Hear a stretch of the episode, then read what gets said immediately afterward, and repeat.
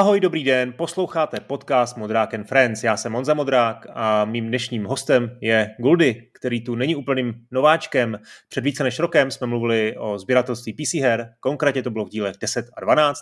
Dneska ale bude řeč o něčem jiném, totiž o cinematických plošinovkách. Na úvod e, musím znovu poděkovat svým podporovatelům na serveru Gazetisto. Za cenu zhruba tří piv měsíčně dostanou přístup k epizodám s předstihem a včetně bonusového obsahu a navrh taky týdenní newsletter, který posílám každou sobotu. Partnerem podcastu je studio Warhorse, to má aktuálně volné pozice programátorů, grafiků i designérů a všechny si je můžete prostudovat na webu warhorsestudios.cz lomeno career. Tak eh, pojďme na, na to. Eh, ahoj Guldy, Pepo, eh, jak ti mám říkat? Guldy asi, viď? Guldy, jo. Guldy. Čau.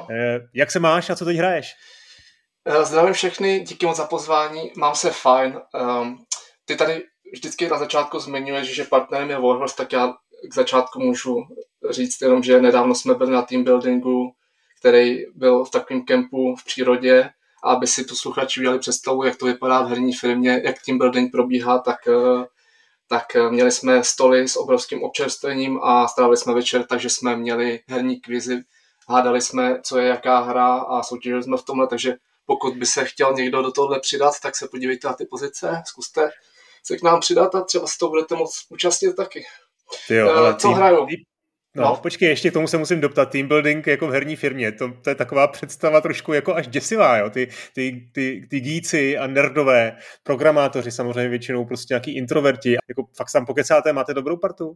A je tam i Viktor, jako hele? Ano, Viktor tam byl taky, samozřejmě spoustu z nás, z nás uh, jsme velcí introverti, já myslím, že patřím k těm největším, ale prostě jak se ty lidi namíchají, tak jako to probíhá dobře, spoustu lidí se baví, je to prostě zábava, Není to tak, že by každý seděl v rohu a jenom koukal. Hráli jsme tam i deskové hry a ta zábava prostě jako fakt tekla. Musím zmínit, že tým, ve kterém jsem byl já, tak skončil z celý, eh, z celý soutěže. Soutěže nás mimochodem, myslím si, že asi 200 nás tam bylo. Nebo prostě, jo. já ani nevím, jo, ale ve firmě nás už snad 230 nebo něco takového. A skončili jsme druhý, že jsme toho věděli hmm. nejvíc.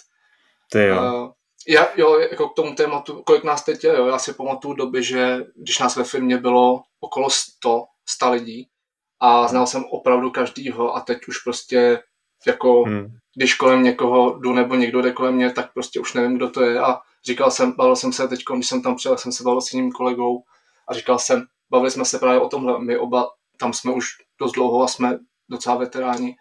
A bavili jsme se o tom, že už prostě těch lidí je tolik, že je neznáme a tam stála skupinka lidí do kolečka, asi prostě pět, šest lidí do kolečka. Já jsem říkal, podívej se na ně, já neznám ani jednoho člověka, prostě co to je za lidi. A on říkal, no, ale to jsou tví noví kolegové přímo z našeho oddělení. Takže hmm. už prostě jsme tak obrovský, že se, hmm. jako, že už prostě nemůžeš znát každýho. No. Jo, jo, to je taková trošku odvrácená strana toho úspěchu. No hele, te, co teda hraješ? Jo, co hraju? Uh, já teď mám znova rozehraný Knights of the Old Republic 2, což hmm. jednička a dvojka patří mezi moje oblíbené hry. Taky mám rozehraný Alpha Protocol, což je od Obsidianu, stejně jako ten Kotor 2. Hmm. Mám taky rozehraný StarCraft 2, Viktor v jednom podcastu o tom mluvil, tak mě na to zase nalákal. A dneska vychází Diablo Immortal, takže od dneška hmm. budu hrát tohle no, zase. Hmm, ty jo, Diablo Immortal, jasně. Tak jo, tak to jsem zvědavý, co na to budete říkat. Uh, OK, hele, my jsme teda, jak už jsem říkal, my jsme se spolu v loni někdy v březnu bavili o, o tvojí sběratelské vášni a jenom připomenutí teda pro všechny posluchače, pokud jste tyhle ty dva díly neslyšeli, tak určitě doporučuji, uh, poslechněte si je, bylo to fakt zajímavý vyprávění. Já taky doporučuji s, se skvělým vzhledem do sběratelské komunity. Už jsme se taky spolu Pepo, bavili, že, jo, že máme nějaký témata, jak, jak udělat třeba nějaký follow-up díl, prostě, protože tam jsou zajímavé kauzičky a, a jako věci se taky trošku změnily. Takže to si necháme na příště. E, a teď pojďme teda k tomu k jiný společní vášní, kterou, kterou, společ, kterou máme, kterou jsme oh. našli. A to jsou ty, to jsou ty cinematické plošinovky. Budeme se dneska bavit o nějakých základních, zásadních cinematických plošinovkách, eh, ale taky eh, se chci bavit obecně o tom žánru, který je strašně zajímavý. A začít musíme eh, samozřejmě definicí. Takže z tvého pohledu, co vlastně je cinematická plošinovka zač, jo? Zkus to říct nejdřív jako, spíš jako jednou, dvěma větma a pak se o tom pobavíme nějak konkrétně a detailně. No, to budou dlouhý dvě věty, protože já jsem se stal nějaký definice na základě toho, že vlastně tyhle ty hry mám řek, rád, řekl bych, skoro celý život, hraju je, hraju je průběžně A po dohrání všech těchto her jsem se snažil jako určit jejich společný nějaký pilíře a z toho se staly tyhle ty definice.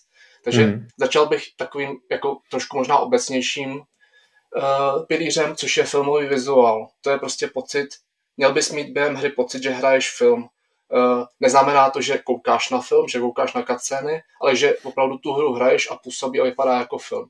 Součástí toho jsou kreslená pozadí, minimalistický ujíčko, jo, že prostě vidíš v tom uživatelském rozhraní třeba jenom ukazatel životu, ale v mnoha případech ani to ne, prostě nic.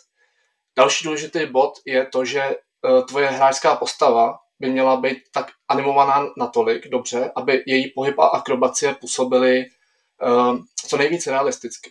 K tomu potřebuješ hodně animací. Chůze, běh, skákání, šplhání, hmm. co, co dál, zavěšení, kutálení a tak dále. Jo. A tyhle ty animace jsou vlastně specifický v tom, že byly natáčeny rotoskopií. Teď můžu hmm. vysvětlit rychle, co to je. Eh, je to vlastně takový předchůdce asi motion capturingu. Na ruční kameru se nahrával pohyb skutečných herců. To se pustilo na nějakým videopřehrávači. Doufám, že posluchači ještě ví vlastně, co to je, jo? protože to už je taky strašně stará věc. Na videu nebo na televizi, když se tohle to přehrávalo, tak nafotili ručním foťákem každý frame z toho záznamu. Vyfotili to, nebo vyvolali to na pásku. Znamená, máš pásku a na každý pásce máš prostě takový ten snímek, že jo. A to pak ručně obkreslovali, každý, každý ten frame na něm obkreslovali prostě obrys té postavy a to zpátky přenášeli do počítače a takhle vlastně hmm. vznikal základ pro animace té hlavní postavy nebo i, i dalších postav. A tohle, tohle pak zaručilo vlastně to, že ta postava vypadala jako člověk, protože to byl opravdu skutečný člověk, že on natočený. Měl hmm. skutečný proporce, běhal, skákal, chodil, prostě reálně bylo z té postavy poznat, že když skočíš, tak má nějakou váhu. Ne, ta postava nebyla nadnášena prostě, jak to známe, že jo, z her jako Mario, Prehistorik hmm. a tak dále, že skočíš a jsi prostě nadnášen, jak, jako kdybys měl balónky nad sebou, že jo. Hmm. Můžu tady do toho vstoupit? No, no. Jasně, úplně jednoznačně, eh, každý pamětník si, když mluví o rotoskopii, tak si hned vybaví Prince of Persia, takže všem, ano. kdo nevědí, o co jde, tak si puste hned na YouTube. Eh, určitě, když dáte Prince of Persia rotoskopy, tak eh, hned to první video bude, bude to, jak Jordan Mechner se svým bráchou někdy v polovině 80. let vlastně natáčel jeho pohyby.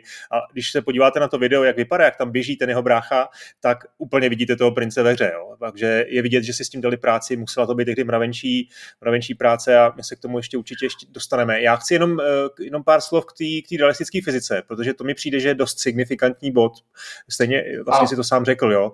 Eh, prostě když se řekne plošinovka, tak si, tak si hlavně první věc, co si lidi představí, jsou všechny, všechny ty hry s Máriem a, a prostě různý hopsačky vlastně, který se soustředí především na tu mechaniku výskoku, na precizní ovládání, na rychlej pohyb, na rychlost toho pohybu. Jo. Uh, ale tady vlastně je přesně, jak si říkal, ta věrná animace, určitá jako Eh, rozmanitost toho pohybu a věrohodnost. Jo? Takže a další věc je možná, kterou hned můžeme navázat, je určitá jako interakce hráče s tím světem, protože to je něco, co v těch klasických plošinovkách vlastně docela chybí kde prostě skáčeš, skáčeš nepřátelům na hlavy uh-huh. a, a, a jo, máš tam takovýhle prostě troupy a, a tady najednou vlastně je to realistický a je to interakce s tím světem, která probíhá na různých jako úrovních. Souhlasíš?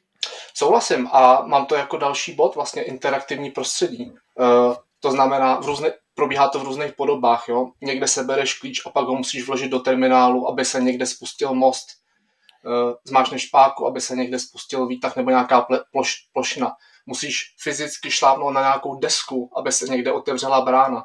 Prostě tímhle tím způsobem interaguješ s těma věcma. Pak my k tomu ještě dojdeme, jo? V těch moderních hrách je to ještě prostě technologicky posunutý dál, ale teď, zač, teď se vlastně bavíme o čase před, a nevím, 30 lety, jo? takže to bylo v této podobě. A ještě když se jenom na chviličku vrátím k tomu pohybu realistickému, tak hmm. jenom to chci potvrdit, tak to říkáš, já tohle to považuji za naprosto klíčový prvek ze všech těch uh, pilířů. Ten, jako ten realismus. To tam opravdu hraje zásadní roli. Hmm. Uh, potom tam je ještě jeden prvek, který bych nazval česky, je to asi pokus a omyl. To znamená, že ty ten level vlastně není možný ty hry dohrát na první pokus nebo na první zátah. Ty si to musíš nejdřív projít a zjistit postup tou hrou. musíš uh, vyzkoušet, co funguje, co nefunguje, kam můžeš běhnout, kde můžeš skočit, na co šáhnout, na co naopak, prostě jako čeho se nedotýkat. No, ještě můžeme říct taky spousta jako možností, jak zemřít, že jo? protože v těch Mariovkách neříkám, že se tam nedá umřít, taky dá a velmi často jsou ty hry hardcore obtížný, jako velmi obtížný, ale přece jenom často taky v těch hrách můžeš skočit z velké vejšky a nic se ti nestane. Uh-huh. To se ti v cinematických plošinovkách, protože, jak jsme řekli, jeden z těch atributů je realističnost, tak se ti tam stát nemůže. A zase mám před očima prostě toho prince, jak padá z té velké vejšky na ty, na ty, a nabodává se na ty, na ty kopí, e, a, takže tohle je taky jako jasný charakter ano, tematický plošiny. Uh, a je to prostě charakteristický, charakteristický pro tyhle ty hry, když spadneš, já nevím, z 10 metrů, tak prostě umřeš, nebo ti to dá fakt velký damage a to v těch, to v těch plošinovkách eh, v těch 80. let, nebo prostě i v těch normálních plošinovkách tohle to prostě nefunguje. Ty můžeš spadnout prostě z kilometru a nic se ti nestane, že jo? To je, to je zásadní hmm. rozdíl. Tady hraje roli, prostě to prostředí, to prostředí hraje roli uh, nebo představuje nebezpečí a ty, ty musíš během té hry cítit jako pocit zranitelnosti. Jsou tam hmm. na to připravené různé pasti, nástrahy a ta, jako tvoje smrt je vlastně běžný jev nebo součást té hry. Ano, ano. Pokus omyl, to si řekl dobře, eh, to souhlasím, ale ještě když jsem přemýšlel vlastně, o čem se budeme bavit, tak jsem, si, jsem se zaměřil na to slovo cinematická. Jo. Mm. V tom je samozřejmě nějaká jako filmovost ve smyslu realistického pohybu, eh, animací a podobně, ale taky tam může být filmovost ve smyslu příběhu. A tam už nevím, jestli se úplně shodneme, protože přece jenom, když se budeme bavit o těch hrách úplně prvních, jo, tak ne, ne u všech se dá mluvit opravdu o filmovém nebo nějakým komplexním příběhu, ale často to tak je, takže já bych to skoro mezi ty, mezi ty jakoby důležitý prvky cinematických plošinovek jako zařadil. Určitý vyprávění, eh, koncentrace na, na tu podmanivou prezentaci a, a příběh.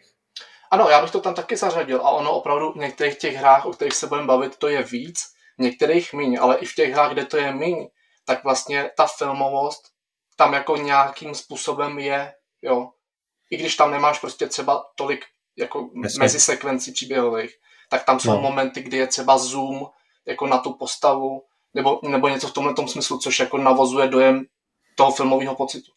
Hmm, souhlas. Nakonec Prince of Persia můžeme ho zmínit. Prostě, jo, ta hra je přece jenom vznikla ještě na konci 80. let, takže nemůžeme mluvit o nějakém jako vyprávění, eh, o nějakém jako gradaci příběhu, ale prostě jasný časový limit, hodina, už to samo o sobě prostě vyvolává nějakou jako tenzi, nějaký tlak na hráče a v té hře jsou během té hodiny prostě nějaký momenty, který si myslím, že tu filmovost jako té hře, tomu, tomu zážitku jako dodávají. Uh, už myslím, že jsi zmínil taky sám vlastně, no, to, že ten, ten had tam vlastně často není, jo, že ta informace na obrazovce, víceméně ten feedback eh, hráč dostává přímo ze světa, jo, to se třeba a. netýká jako prince, tam ty ukazatele jsou, ale ve spoustě těch her prostě žádný vlastně ukazatel na obrazovce není a to si myslím, že je taky docela prvek, který je pro ně vlastní, no. Ale i, i v případě toho prince nebo jiných her, i když je tam jenom ukazatel životu, tak je to v podstatě naprosto minimalistický. Jo. Hmm. I, I to já hmm. považuji za jako za věc, že v tom uličku skoro nic není. Je tam jenom ukazatel hmm. životu. Neexistuje nic, nikde žádná šipka nebo něco, co by ti říkalo, jako tohle udělej, tam běž. To tam prostě není. Hmm. Takže hmm. Hmm. k tomu Princovi, já bych to právě zmínil jako první hru, protože tahle hra uh, položila prostě základy pro cinematický sub, subžánr plošinovek. Plošinovky je strašně bohatý žánr, je hodně subžánrů a je někdy těžký je rozlišit a určit, co je vlastně pro tu hru jako správný.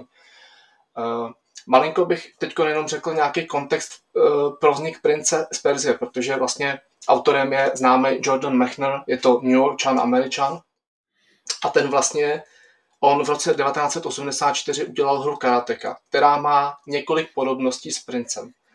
A uh, udělal to pro firmu Brotherburn, která to vydávala. Vy, vydali to teda v roce 84 a Mechner znal z Broderbundu jako jiné hry, které uh, byly taky plošinovky, pro pří, uh, uh, jako příklad Load Runner nebo Castles of Dr. Creep. Tak tyhle ty hry on viděl a právě mu na tom chyběla ta realističnost. Prostě mohl si tam skákat bez gravitace, bez zranění a on tohle to chtěl vylepšit. Chtěl tohle to změnit. A tohle právě byla motivace pro to, aby udělal tu realističtější hru toho prince. Jenže dneska všichni vnímáme prince jako mega úspěšnou hru. Prav, jako ta skutečnost je taková, že ten vývoj, že to byla docela anabáze, byla to prostě stejná cesta. Uh, takže já bych to jenom teď, já jsem četl Bechnerův denník o tom vývoji a vypíchl jsem z toho nějaký, nějaké hmm. informace, které bych teď k tomu vývoji chtěl říct. Jo, ono to začalo už v roce 85, to znamená čtyři roky před prvotním vydáním Prince. Uh, Mechner prostě si dopisoval s lidma z Broderbundu, chtěl udělat novou hru. Uh, hlavou z Broderbundu chtěli ale pokračování karatéky. Tohle to bylo rok po karatéce, kdy se s nima začínal domlouvat. Oni chtěli prostě karatéku 2, Mechner nechtěl karatéku 2, uh, oni mu říkal, oni mu začali dokonce i vyhrožovat, že prostě by mohli udělat nový díl bez něj, aby mu nemuseli nic platit a že prostě hru přejmenujou a jenom marketingově řeknou, že to jako navaze na tu karatéku, aby z toho těžili a on z toho vypadl. Takže už vlastně jemu v téhle době bylo 21 let, on byl hodně mladý. Takže už ale v téhle době ochutnal takový ten jako business, tvrdý business prostě. No. Hmm. Uh, ale trvalo teda eh, rok, než se na tomhle dohodli, takže když se posuneme o rok dál, tak jsme v roce 86, kdy začal natáčet svého bráchu, což jsme už zmiňovali, jak ty jsi to popisoval, že jsou na YouTube záznamy toho, jak, jak on ho venku opravdu natáčí a vidíš přesně do nejmenšího detailu, vidíš toho prince. Uh, ale natáčel s ním jenom pohyby, protože uh, vize pro hru byla, že tam bude vlastně jenom pohyb, že tam nebude žádný kombat, že tam nebudou žádní nepřátelé. Takže oni natáčeli jenom pohyb. A teď vlastně to pikantní, ono je to taky známý, ale ne tak do detailu, že Princes Perzie vyvíjel na Apple 2, který, je, který v té době se dal rozšířit na 48 KB paměti.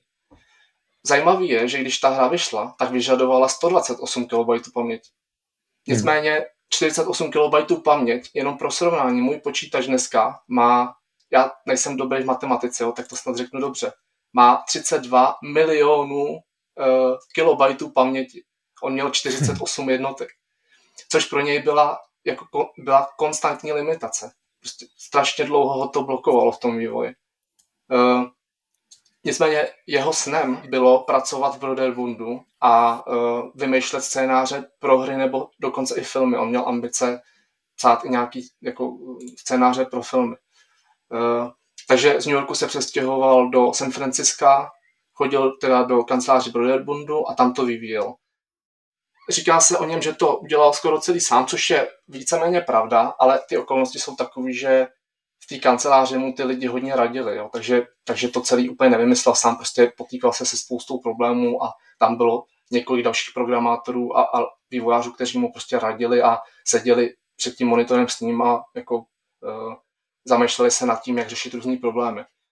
V rámci tohohle mu tam teda opakovaně někdo říkal, že v celé hře chybí strašně moc kombat, že v jeho předchozí hře v té karatece kombat byl a tady to strašně chybí. Což on, on zpočátku odmítal a měl tam tu limitaci, že vlastně na jakýkoliv kombat nebo další, jakýkoliv další NPC už není vůbec žádná paměť, protože on když do hry vložil jenom pohyby pro toho prince, pro hlavní postavu, tak zaplnil úplně všechnu paměť, kterou měl. Jo, takže pro něj hmm. to byla obrovská limitace. Mimochodem často v, tý, v tom denníku zmiňoval, jako několikrát zmiňoval pocit vyčerpání, frustrace. Dokonce psal, že, že několikrát jako, že se cítí vyhořeli. Což prostě přináší do toho vývoje úplně jiný obrázek, než jak bychom to brali předtím, že, že, že to je prostě genus, který vymyslel prince skoro prostě z voleje, ale pravda je úplně jiná. A při životě během vývoje ho vlastně uh, udržovaly jenom výdělky z karatéky, který mu postupně jednou za čas chodili. A i tak tam několikrát zmiňuje, že vlastně uh, uh, několikrát už byl málem na pokraji bankrotu. A bylo to pro něj strašně náročný. Ale nicméně furt teda dělal to několik let, když se blížil ten, nebo když byl konec 88. to znamená rok před vydáním, tak už se začalo šuškat i po tom studiu a i on sám to věděl, že vlastně éra nebo životnost Apple 2 končí, že mu začíná zvonit zvonec. Proto z, Brother, z Brotherbondu byl tlak, aby to vydal co nejdřív a už, už ještě před vydáním se naplánovalo, že hned jak se to vydá, tak se bude dělat konverze pro DOS. Hmm. No nakonec, nakonec uh, to vlastně skončilo nebo nakonec ne, ale když to vyšlo v tom 89. tak to vlastně dopadlo špatně, protože Prince se vůbec neprodával, takže, takže to byl vlastně flop. A dokonce se neprodával moc ani potom na ten DOS o rok později v roce 90. Uh, eh, jestli to pamatuju správně, tak on tam zmiňuje, že za rok, že, na, že za necelý rok se prodalo asi 7 tisíc kopií jak, uh, dohromady, takže a ne, že považovalo, považovalo se to za neúspěch. No. Hmm.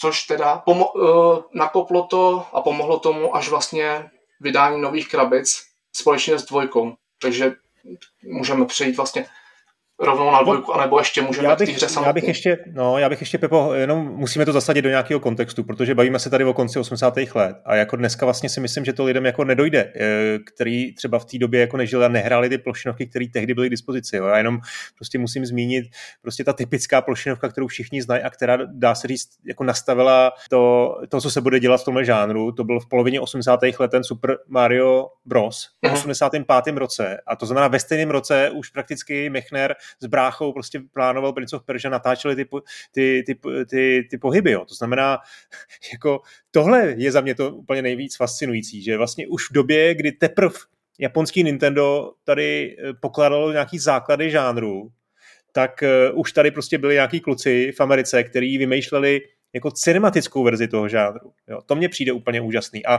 to, co jsi říkal, super, super samozřejmě jako musíme říct, že to bylo mnohokrát už zpracovaný, na YouTube se dá najít spoustu videa, spoustu making of, ale e, jsem rád, že, to padlo, protože u toho Prince je to fakt důležitý. A jenom bych chtěl doporučit všem, pokud vás ten příběh eh, Prince of Persia zajímá víc, přečtěte si knížku The Making of Prince of Persia, Journals 1985 až 93. Eh, myslím si, že není žádný známý takový příklad eh, vývojáře, zvlášť takhle, takhle eh, jako výrazný a, a ceněný hry, kdyby opravdu si zapisoval den po dní, co ten den dělal a jak vlastně přemýšlel na tou hrou. Jo. Myslím si, že tohle opravdu nemá obdoby prostě a je to jedna z nejlepších knížek, který jako o herním vývoji vyšla. Mm, taky si myslím, Eh, že to je jedna z nejlepších knížek, je to nejspracovanější vlastně asi jako vývojářský příběh, co se týče tady těch starých her. Chtěl bych tomu ještě říct, je přesně jak to říkáš, je to úžasný, vlastně, že on to zpracoval takhle cinematicky a vlastně on tam i někdy, někde popisoval, že když to lidi hráli v té kanceláři, tak z toho byli prostě na větvi a říkali, jako, že to působí už fakt jako realita. Jo? A, a i, na ty, i, i na ty krabice různých her, o kterých se budeme bavit, to, Eh, na zadní stranu té krabice dávali, že prostě se budeš muset skoro štípat, aby si uvědomil, že nehraješ jako realitu. Jo? Ono Aha. opravdu bylo to něco nového a něco úžasného. A jenom ještě vlastně detail k, tý, k tomu deníčku, tam vlastně ono to je takový spíš možná utržkovitý, protože on tam popisuje i věci, že jedno, že tenhle večer šel na večeři s někým, pak prostě letěl do Francie a takhle to prokládá různýma věcma. Není to jakoby není to úplně jako souvislé o tom vývoji úplně, jo. Jsou to takový, je to opravdu autentický to znamená, jeho že, deníček. Přesně, no. že to je i opravdu příběh prostě jeho života, jo, v těch ano, pěti letech. Prostě, ano, přesně vlastně tak, jeho, jeho jako člověk, ano. A o to je to hodnotnější, jo, že vlastně vidíš prostě, jak ten člověk jako žil, uh, žil tím vývojem, ale zároveň samozřejmě prostě uh, jako měl i jiný problémy a jako jiný issues. No, eh, ještě bych se chtěl tady v souvislosti s Princem zeptat vlastně, protože bojím, bavíme se o hře, která vyšla v 89. tak ona to nebude úplně pro ní cinematická plošinovka. Jo? Už jsme tady zmínili tu karatéku, která vlastně, dobře, to není úplně čistě plošinovka, ale, ale prostě nějaký ty aspekty tohohle žánru, jak jsme si ho ano. řekli, tak tam určitě najít šlo. A myslím si, že takové hry se dají najít ještě, ještě i teda v polovině 80. let. Zmínil bych prostě 8-bitovou uh, hru Impossible Mission, která je z mého pohledu možná opravdu jedna z těch prvních, ale asi, asi bys i ty si vzpomněl na něco, na něco ještě z této doby před Princem. No ono, ono těch her je víc. Uh, tady je důležité říct, že opravdu nebyla to první hra, která použila rotoskopy. Rotoskopy využil už té karatéce, ale byly i jiné plošinovky, které předtím využili rotoskopy. Těch plošinovek bylo hodně, ale tady je asi podstatný zmínit to, že uh, tahle hra byla unikátní v tom, že vlastně se jí povedlo to dát dohromady prostě tak jako nikomu předtím, jo? že opravdu ty pohyby byly nejvíc plynulý a nejvíc hladký. Že v tom to vlastně bylo jiný. Proto, proto já jsem na začátku říkal, že nebo já bych to Prince označil jako za takového průkopníka, ale samozřejmě prostě uh, ty věci nějaký už byly jako i předtím. Jo. Tak jo, tak pojďme dál. Já nevím, k tomu Princovi dvojce, tam bych asi jenom kratoučce řekl, co se tam změnilo teda proti jedničce Určitě, pohledu. protože Takhle, jo, ono prince zná skoro každý. Já když jsem šel prostě, já nevím, před rokem k doktorovi, tak prostě i můj doktor znal Prince z Perzie, to je prostě hra, mně to přijde jako, že to, jako slovo Coca-Cola nebo OK, jako když přišel někam na ostrov, prostě někam do džungle mezi křováky a řekl Prince z Perzie nebo Coca-Cola, tak, tak by to skoro jako znali, jo. Ale, hmm. ale ne každý to dohrál, jo, takže on vlastně ne každý to úplně zná, tak já bych ještě jenom rychle zmínil k tomu princovi, že prostě je to dungeon v paláci, stoupáš pořád vejš a vejš, pak se prostě mění vlastně to pozadí, že jako z podzemí seš prostě v halách toho paláce, šermuješ, blokuješ údory, musíš časovat útoky, sbíráš lahvičky, což uh, jako je motivace k proskoumávání toho prostředí, což mi malinko, malinko připomíná třeba Dark Souls, ale uh, no, já na celou hru máš hodinu, což prostě není možné, když to zahraješ úplně poprvé, není možné to dohrát. Prostě to není hra, kterou bys měl dohrát na poprvé. Musíš to všechno proskoumat, projít několik, jeden level prostě 20krát, abys věděl, kudy máš běžet, co máš udělat. V té dvojce. Původně jsem o tom chtěl mluvit krátce, ale před pár dny jsem to dohrál, což mimochodem musím říct, že je obrovský achievement, protože ta hra je neuvěřitelně těžká. Je to prostě asi nejtěžší hra z celého seznamu, co tady dneska máme. Abych na to nějak navázal dobře, tak uh, Prince pro DOS, jako ta, ta, to znovu vydání proběhlo v roce 90 teď skočíme do roku 91, kdy Mechner začíná domlouvat dvojku. Uh, jako zajímavost jsem si zapsal, že exekutivci z Broderbundu chtěli, aby ve stejném roce ten princ vyšel na Vánoce. Mechner tam psal poznámku, to si opravdu myslí, že jako hra se dá udělat za půl roku. To jsou prostě šílenci. Tak to jenom svědčí o kravaťácích, jako hmm, jaký mají hmm. povědomí o tom vývoji. Uh, hra začíná naprosto grandiozně. První princ je celý v podzemí, prostě ty, to prostředí je stejný, jsi pořád zavřený někde. Když si za, uh, zahraješ dvojku, tak to působí jako úplně jiná hra. Ty proskočíš oknem a seš na střechách, což je úplný wow. Běžíš po střechách, doběhneš uh, k molu nebo uh, přístavu, kde odplouvá loď a ty opravdu vidíš, jak ta loď prostě odplouvá. Musíš běžet a skočit na tu loď, Potom po lodi se objevíš na ostrově, kde je pohyblivý písek. Když do toho pohyblivého písku šlápneš, tak se propadneš. Prostě začíná to, vypadá to jako úplně jiná hra a je to velkolepý. Potom stoupíš do podzemí a už se to vrací do těch starých kolejí. Takže nejen, že to přináší tyhle, ty, tohleto nový prostředí, protože tady už si mohli dovolit přidat všechny možné věci, které který jim prostě nedovolil vývoj na tom Apple 2, který měl omezenou paměť a byl to blok, takže On totiž Mechner chtěl tyhle ty věci přidat i, chtěl přidat víc nepřátel a víc věcí i do jedničky, ale nemohu. Takže to udělali tady. To znamená, je tady větší nepřátel, v jeden moment na tebe nabíhá třeba i čtyři, nabíhají třeba i čtyři, čtyři gardi, čtyři strážní. A musím říct, že někteří jsou teda mistr, mistr, mistrovský mistrní šermíři a třeba u, je, u jedné skupinky gárdů se mi stalo 30krát, že jsem umřel. Je tady hmm. víc druhů nepřátel, konkrétně lítající hlavy, hadi. Každý z těch nepřátel funguje úplně jinak. Musíš k němu přistupovat úplně jinak. Jsou tam na příběhový adabovaný sekvence mezi levely, který doplňují ten příběh. Jsou tady dabovaný, nový... jo? Prosím? Dabovaný, jo? Ano, je to dabovaný. Hmm. Uh, jsou hmm. tady nový způsoby, jak umřít, nový pasti, ohnivá díra, pohyblivá zeď, gilotina ze zdi, která ty na zdi vidíš jenom takovou čáru, který si nevšimne a když tam jde, tak ti to rozsekne vejpu, takže ty musíš koukat přesně na ty spáry, eh, na těch cihlách, aby si z toho všiml. Eh, jsou tam tunely ve zdi, skrz který se můžeš plazit. To jsou úplně nové animace, jo, oproti jednice. Jsou tam pro mě výrazný momenty, jako souboj na lávce, která se pod tebou vyklá a pak se utrhne. Je tam prostě fakt se s tím roztrh, jako od, utrhli za řetězu, prostě je tam dimenze jiná dimenze, kde chodíš po šachovnici a řešíš prostě nějaký komplikovaný jako rebusy. Jsou tam, hmm. jsou tam animace, které dodávají úplně nový level atmosféry. Například v jednom levelu přijdeš na koberec, než se na něj a odlítáš do dalšího levelu a je vidět, jak prostě letíš přes to prostředí. Je tam sekvence, kdy skočíš na sochu koně, ten kuň pod tebou obživne a se skočí a jede přes poušť. Jo, je to prostě, hmm. je to opravdu grandiozní nový princ, který po tom, co se mohl dohrát, musím říct, že eh, když jsem to hrál, tak jsem si to užíval, i přesto, že jsem umíral. A teď schválně, typni si, kolikrát jsem umřel, než jsem tu hru dohrál. No, tak mluvil jsi o těch čtyřech nepřátelích, který ti trvali 30krát. Ty jo, tak já bych řekl třeba tak 300krát. 444krát. Což je naprosto neuvěřitelný na takovou hru. Opravdu prostě hmm. umíráš každých pár vteřin na celou hru a je to, je ta, promiň, je... ten aspekt toho trial and error, jak jsme se o něm bavili, tak ten vlastně samozřejmě princovi jako patří. Eh, a já, znamená to, že teď, kdyby si z toho prince zahrál a už teda máš jako spoustu věcí naučených, tak už bys to dohrál, neříkám najednou, to ne, ale, ale opravdu by to bylo jako daleko plynulejší a už by si, si to zvládl užít prostě a zahrál to třeba, nevím, za, za nějakou tu tam, jak vlastně, jak to bylo s tím časovým limitem a jak to teda dlouho trvá dohrát teď, když už, už to máš dohraný? v té dvojce máš časový limit 75 minut, což je o 15 minut víc než v jedničce. Ale hmm. tahle ta hra je mnohem větší a ne, jako nepoměrně, nesrovnatelně těžší, prostě třeba stokrát těžší.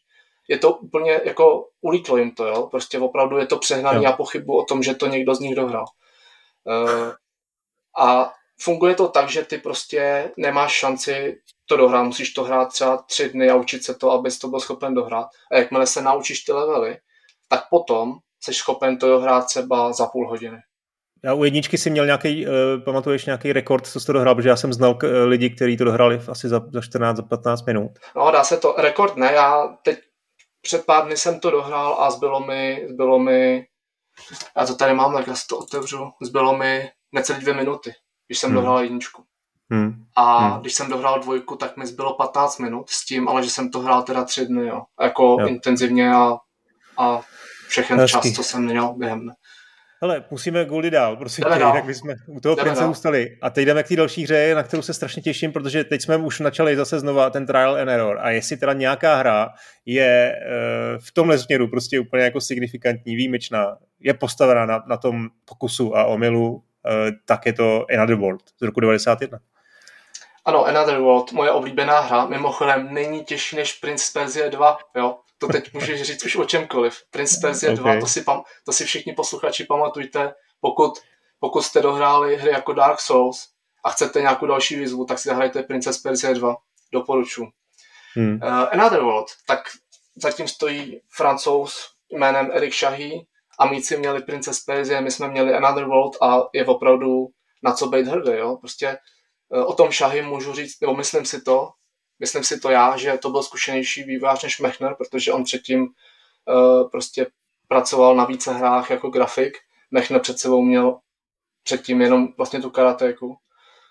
Ten hlavní rozdíl je, že Shahi to dělal na Amize, která měla jeden mega paměť, jo, což prostě oproti tomu Apple byl strašný rozdíl, že tady nebyla technická limitace, Shahi si to prostředí pracovní vychvaloval, hmm. to v Basicu, což mu usnadnilo práci, mohl kopírovat animace rychle, eh, práce s polygonama byla mnohem jednodušší, měl to prostě dost usnadněný a myslím si, že pomohly i ty jeho osobní zkušenosti z toho vývoje. No. Pojďme říct tu, tu cinematičnost, už se na to těším, protože ten příběh, ta hra, jak začíná, to je prostě úplně jako strhující úvod. Jo. Zvlášť ještě v roce 91. Ano, je tam legendární uh, filmeček, ze kterého jsou lidi mimo i dnes, když se podívám na nějaký fora, tak prostě se nad, nad tím rozplývají lidi i dneska a je to opravdu famózní. No. Uh, Mně se to strašně líbí. Uh, využil vlastně rotoskopy nejen pro pohyb postav té hry, ale i proto na ten filmeček legendární je vlastně to jeho Ferrari, myslím, že to je, že on měl model Ferrari, který prostě jako posouval tak, aby to byla přesně ta scénka v tom, v tom filmečku, jak udělá ten smyk. A je to, působí to opravdu jako film, pak když nastane přechod do té hry, já jsem to hrál poprvé, tak jsem vlastně nevěděl, že už začíná ta hra, to, jak se propadneš, eh, skončí filmeč a ty se propadneš do té vody a teď hmm. padáš vlastně tou vodou dolů, že jo? Tak já jsem myslel, že to je furt nějaký filmeček, ale ty už máš rád a v tomhle si myslím, že ta uh, cinematičnost této hry je naprosto geniální, protože on tu hru udělal tak, že ty situace mluví sami za sebe ty situace vypráví prostě děj sami. Nepotřebuješ k tomu, aby ti tam cokoliv kdo říkal.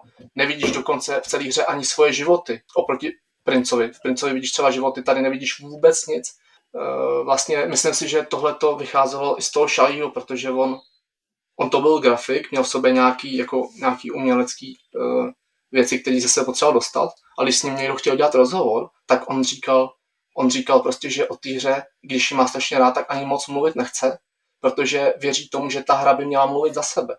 A to přesně ta hra dělá. A v tomhle si myslím, že to je, že ta hra je jeho odraz a že to je jako skvělý odraz, že prostě to, co udělal, funguje naprosto famózně. Ta atmosféra prostě vypráví, vypráví ten příběh. Jo? Já můžu zmínit jeden, jeden konkrétní moment ze hry, který je pro mě asi nejpamátnější. Ty, možná to bylo trošku spoilery, ale možná ne. Jo? Z začátku, když prostě utečeš, dostaneš se do druhého levelu, tak předtím, se tam dostaneš, tak tě tam někdo chytí a, a zajme tě. Ty se objevíš v kleci a houpeš se v kleci, zajatý jako vězeň. A v tu chvíli zase je tam nějaký close-up na tvoji postavu a ty vidíš, jak se jakoby, jak uh, otvíráš oči, že se byl omráčený. A to je takový ten cinematický prvek, o kterém jsme mluvili na začátku, vlastně i ty close-upy dodávají tuhle tu filmovou atmosféru. Najednou se svične kamera a vidíš dálky, jak se houpe, tak, houpe takvec. A já byl zase v tom momentu, že jsem nevěděl, že už mám hrát, prostě čekal jsem na to, co se stane. Prostě nevěděl jsem, co od té hry čekat. A teď hmm. jsem na to chvíli koukal a nic se nedělo, tak jsem pochopil, že asi už mám hrát. A tím jenom chci říct, jak skvěle cinematický filmový to je, jo? Ty prostě nepoznáš, jestli už máš hrát nebo ne.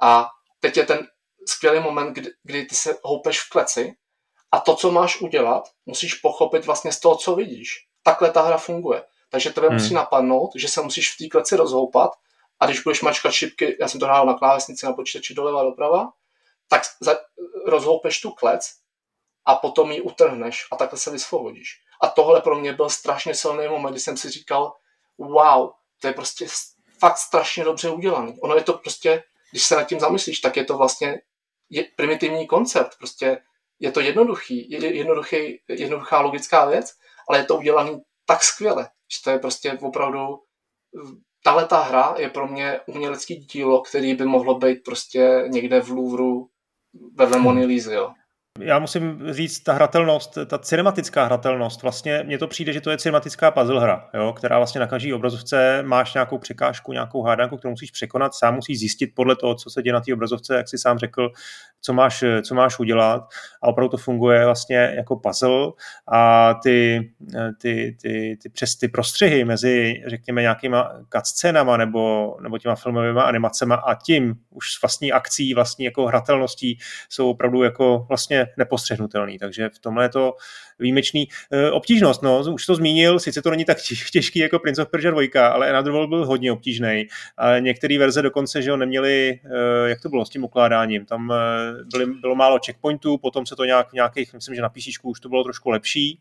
Mhm, v té původní verzi myslím, že vlastně byl vždycky, ty, když si umřel, což bylo každou chvilku, tak ti to resetlo úplně na začátek toho levelu, což byl problém. Já jsem úplně, úplně prvně jsem hrál originálku a to bylo jako i pro mě docela frustrující. Je to opravdu, a to jsem dohrál všechny Dark Soulsy a, a tak dál. A vlastně ten problém je v tom, že tě to zresete úplně na začátek a ty, ty třeba bojuješ nějakou sekvencí na konci toho levelu a prostě pak to musíš hrát furt znova a znova. Jo?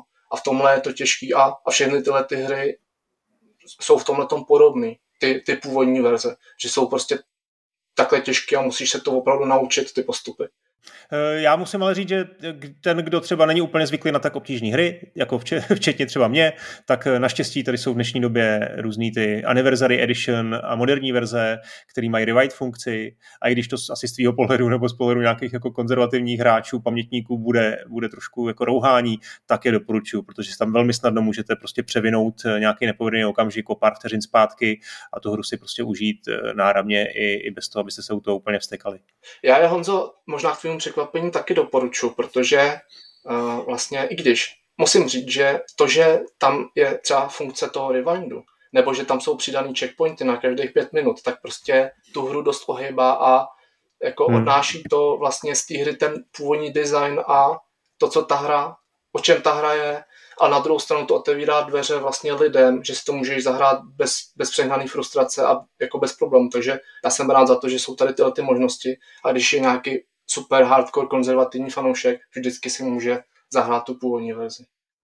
Mm-hmm, mm-hmm, souhlas. Uh, Erik Šahy, docela rád bych probral uh, to, co, co vlastně potom následovalo po téhle hře, A myslím si, že se k tomu ještě dneska dostaneme. Uh, ale tohle byla vlastně hra od Delphin Software a potom přišla další hra od Delphin Software a někde se o ní psalo jako o pokračování Underworldu, ale není to pravda.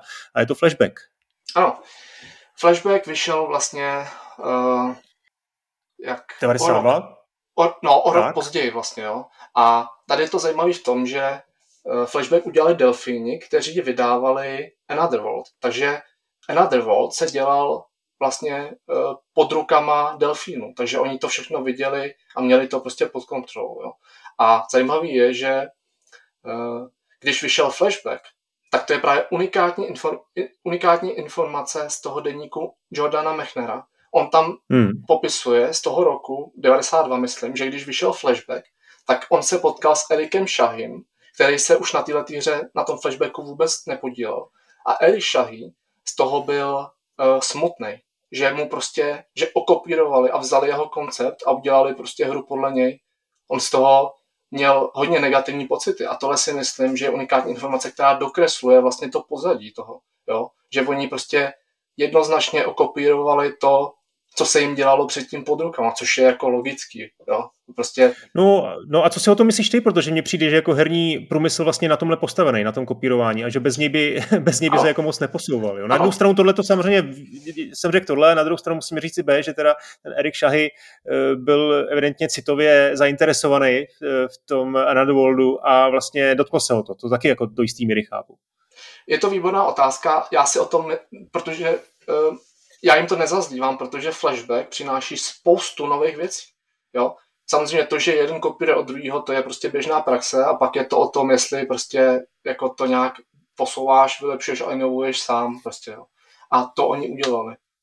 To oni udělali, hmm. jo. Takže flashback to je futuristický sci-fi se cyberpunk atmosférou. Prostě ten hlavní designér hry, Paul Kizet, měl rád Blade Runner, Terminátora, Total Recall, Robocopa, což jsou mimochodem, já mám ještě taky hodně rád filmy a tohle jsou vedle her a tohle jsou moje oblíbené filmy a tyhle ty věci tam jsou opravdu znát, jo? opravdu jsou tam vidět.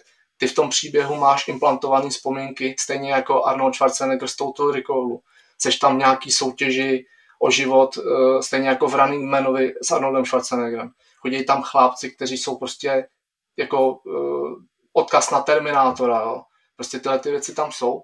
A zajímavý je ještě vlastně to, jak ty si říkal, že o flashbacku se říká, že to je pokračování, tak není.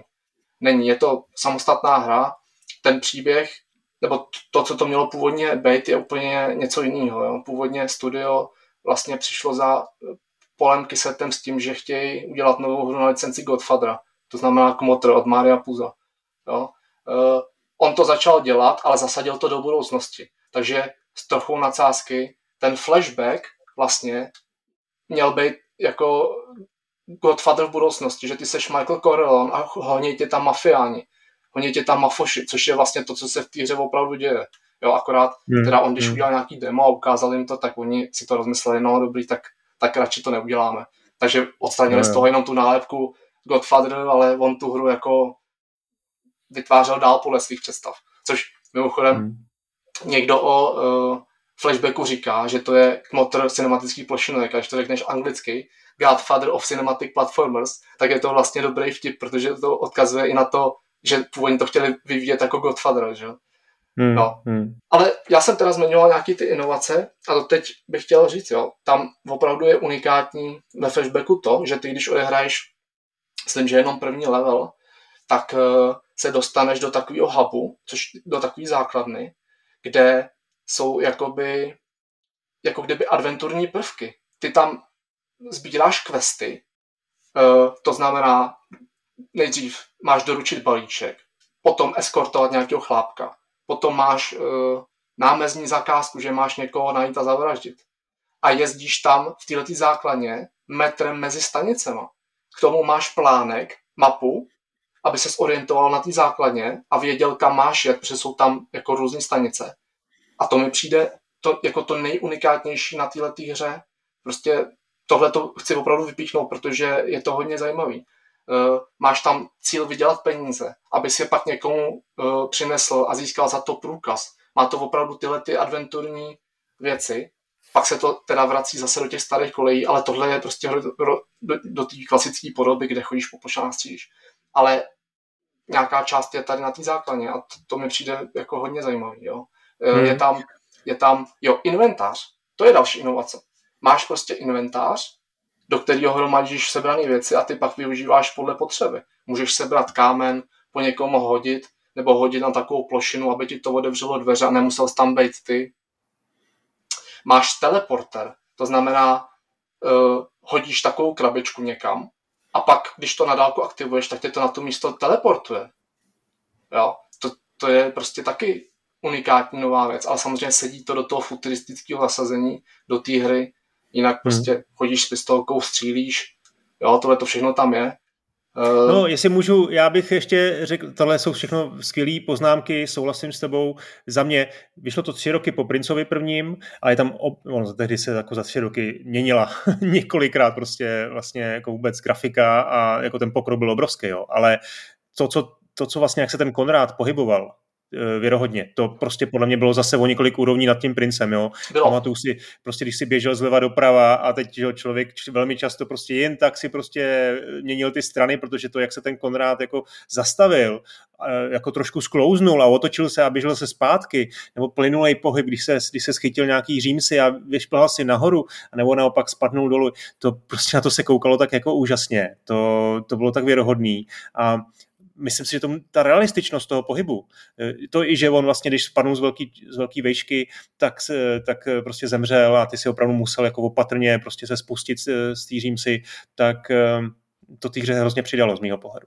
Hmm, tohle opatrné spouštění se muselo dělat i, i předtím, jo? Ale, ale rozhodně máš pravdu, že tady to bylo prostě o level výš, to je naprosto ne, jako nespochybnitelný. Já jenom, když jsem se to snažil hrát prvně nebo na prvních pár pokusů, tak jsem měl problém s tím ovládáním, přestože vypadá, vypadá fakt skvěle, vypadá plynule, ale nesedělo mi prostě to, jak funguje ten pohyb, že ty, když běžíš, tak musíš vlastně, jak, jak musíš držet ty různé šipky, aby ti třeba skočil a jenom se zachytl, jo, a tohle tam je trošku krkolomný, ale když prostě si na to pohodě navykneš, tak pak už je to v pohodě, no.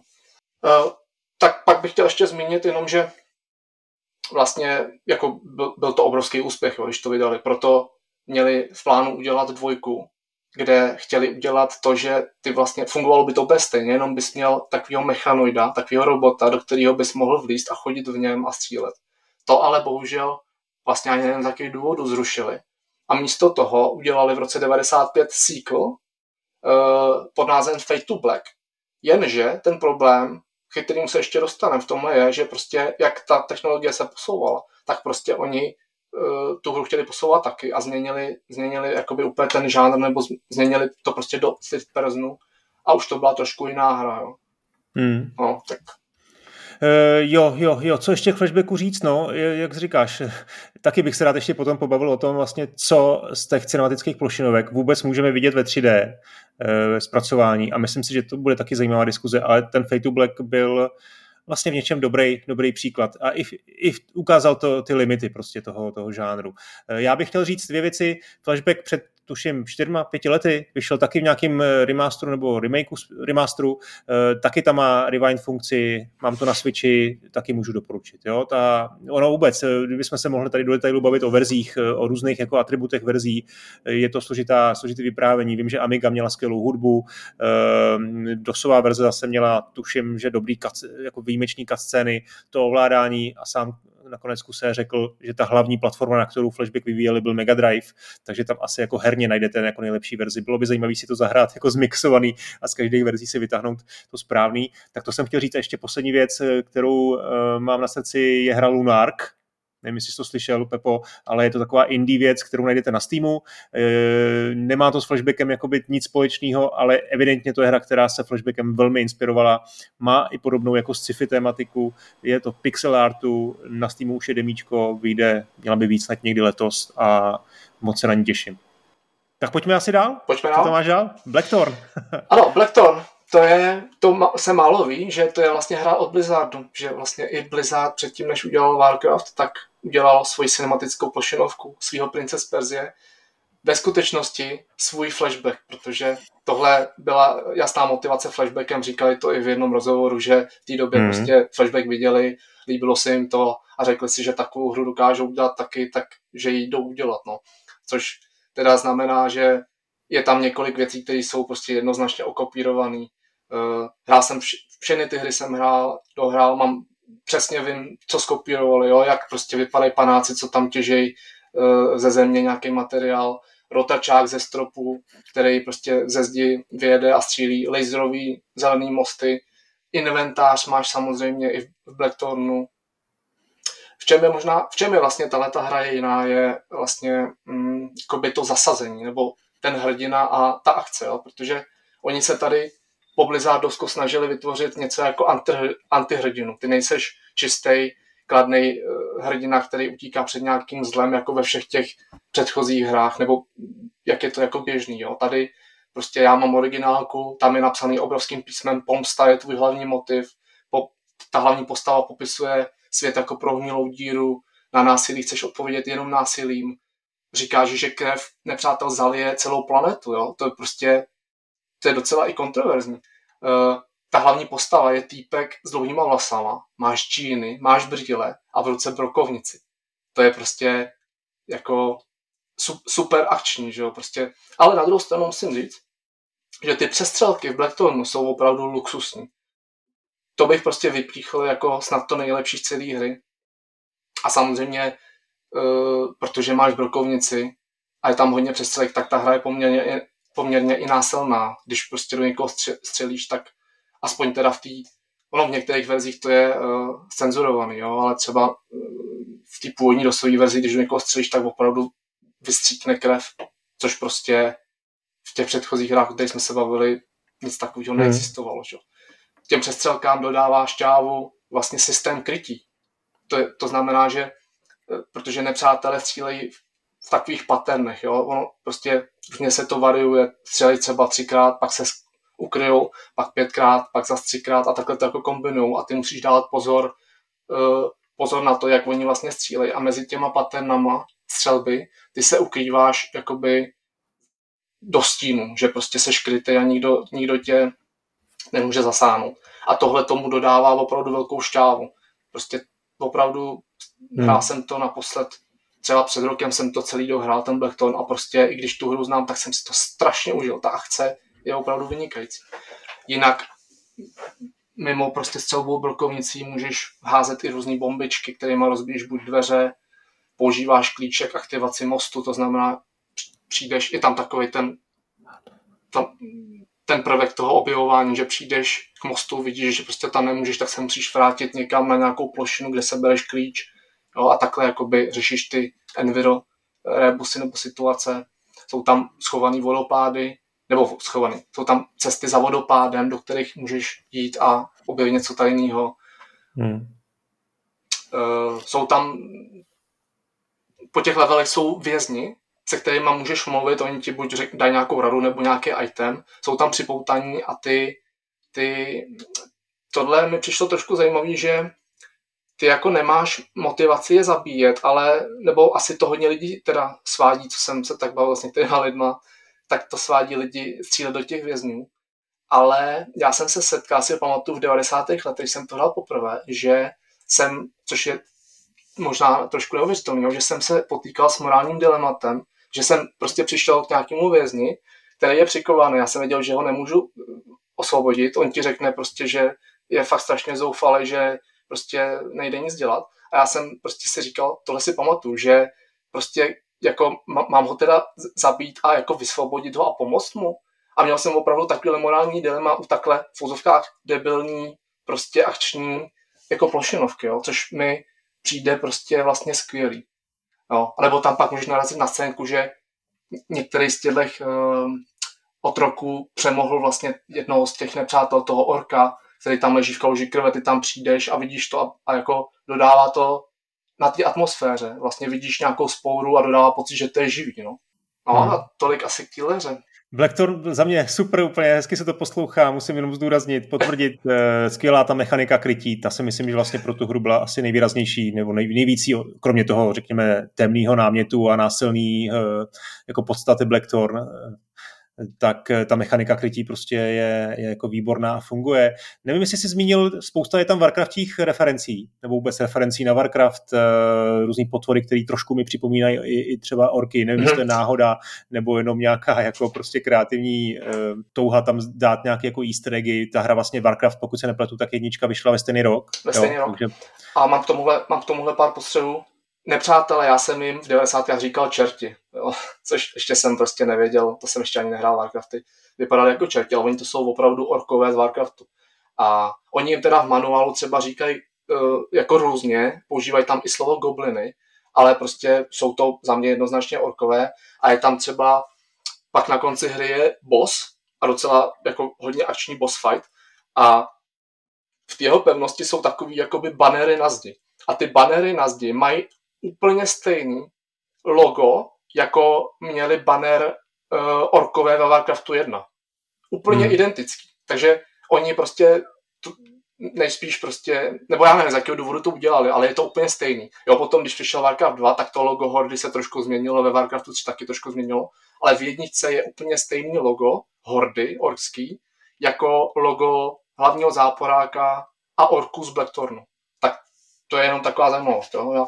No, eh, Blackthorn si taky můžete zahrát. V loni vyšla eh, kolekce, arkádová kolekce všech her eh, od Blizzardu starých, takže, takže tam, tam to je.